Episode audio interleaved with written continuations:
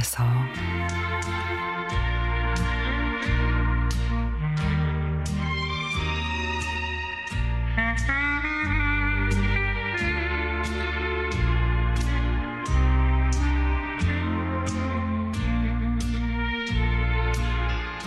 저는 지금 회사에 격리로 입사를 해서 사장님 비서직을 맡고 있습니다. 사실 비서들의 주된 업무 중에 하나가 골프 부킹인데요. 사장님께서 몇 월 며칠 몇 시 몇 명 골프장 예약 이렇게 메모를 해주시면 그때가 주중이던 휴일이던 무조건 부킹을 완료해 내역을 사장님께 보여드려야 합니다.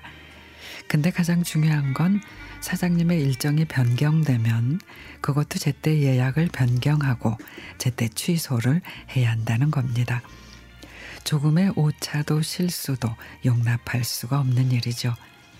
근데 며칠 전 사장님이 예약하신 날짜에 일정이 생겼다고 취소해 달라는 지시를 받았는데 그걸 제가 세상에 까맣게 잊어버리고 말았습니다.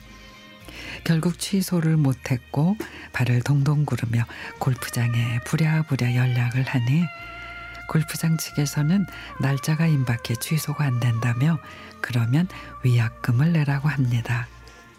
아, 안 그래도 작은 아이가 지난달부터 학원에 한 개 더 다니고 싶다 그래서 돈이 더 들어가야 할 판인데 아이한테도 미안하고 제 자신에게도 너무 화가 나고 괴로웠습니다. 그래도 어떡해요? 어쩔 도리가 없죠. 정말 피 같은 돈을 이체를 했습니다. 근데 바로 다음 날 사장님이 호출을 하셨습니다. 그러더니 흰 봉투 하나를 내미십니다. 얘기를 들었다며 아니 사람이 실수도 할 수 있고 그렇지 그러시는데 그냥 눈물이 후두둑 떨어졌습니다.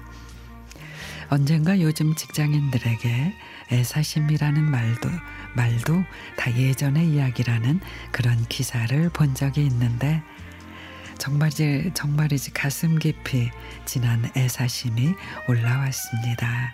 사장님 너무 감사합니다.